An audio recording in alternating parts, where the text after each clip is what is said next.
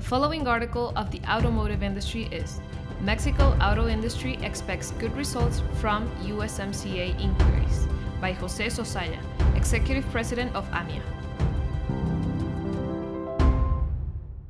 The treaty that allows commercial relations between Mexico, the US, and Canada, the USMCA, has resulted in great benefits for different sectors.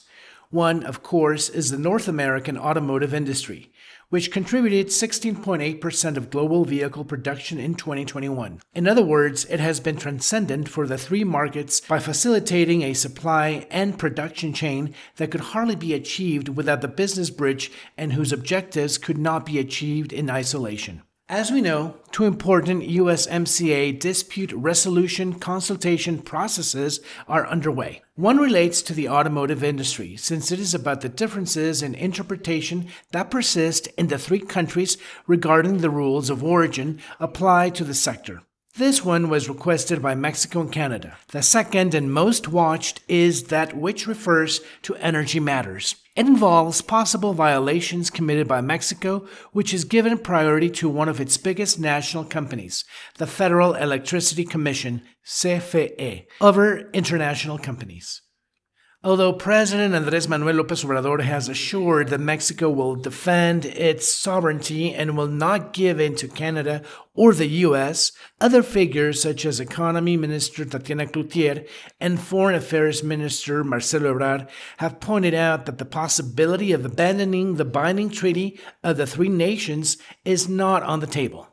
As Clouthier has noted, if all parties start moving toward agreements and agree, the period of consultation could be extended over the 75 days that were originally assigned and which started on July 20th. Such declarations demonstrate the willingness of Mexico for dialogue and the intention to avoid a panel of resolutions but it also showcases the undoubted need among the three countries to find solutions that allow them to work together. If there is not a mutual beneficial solution, a panel will take place. In this context, it is relevant to mention one of the most recent achievements that have occurred for the benefit of North America, and that gives us an example of why the cooperation between the three countries is important for the progress of this treaty. The promotion of electromobility by the U.S. through the approval of tax credits for electric cars whose batteries contain minerals extracted or processed in one of the countries that are part of the USMCA which translates into a joint and integrated advance toward the search for alternatives that will support the energy transition and the automotive industry. Sectoral data from recent years show the treaty has provided beneficial results for Mexico. For example, in the last five years, 20% of foreign direct investment has gone to the automotive industry. In particular, in 2021, 53% came from the US and Canada.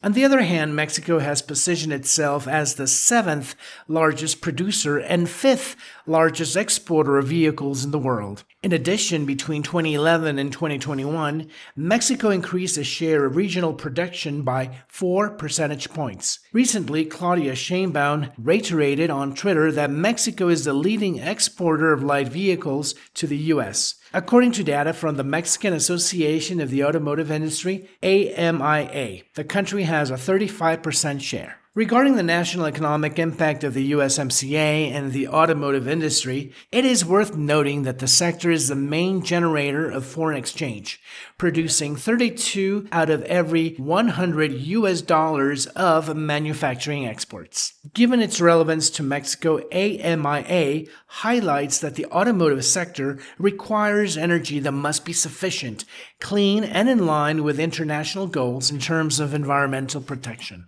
In summary, the USMCA has allowed Mexico to position itself as an attractive country for investments, preventing those investments from being directed to other nations. Those investments highlight Mexico's internationally competitive character and are aimed toward compliance with environmental commitments. For this reason, the scope of agreements and a satisfactory result are desired since the opposite could cause significant consequences. For example, in a scenario in which Mexico decided to stop promoting renewable energy, this would result in a loss of investment, commercial retaliation over carbon emissions, as well as affect job creation. Even though Lopez Obrador has announced that on September 16 he would share a statement regarding the controversies in energy matters, he recently said that he will not do so. However, since his rhetoric has significantly changed over recent weeks, the automotive industry, including AMIA, will be very aware of the development of events, and we trust that the consultation process will reach satisfactory results for the three partners Mexico, the US, and Canada.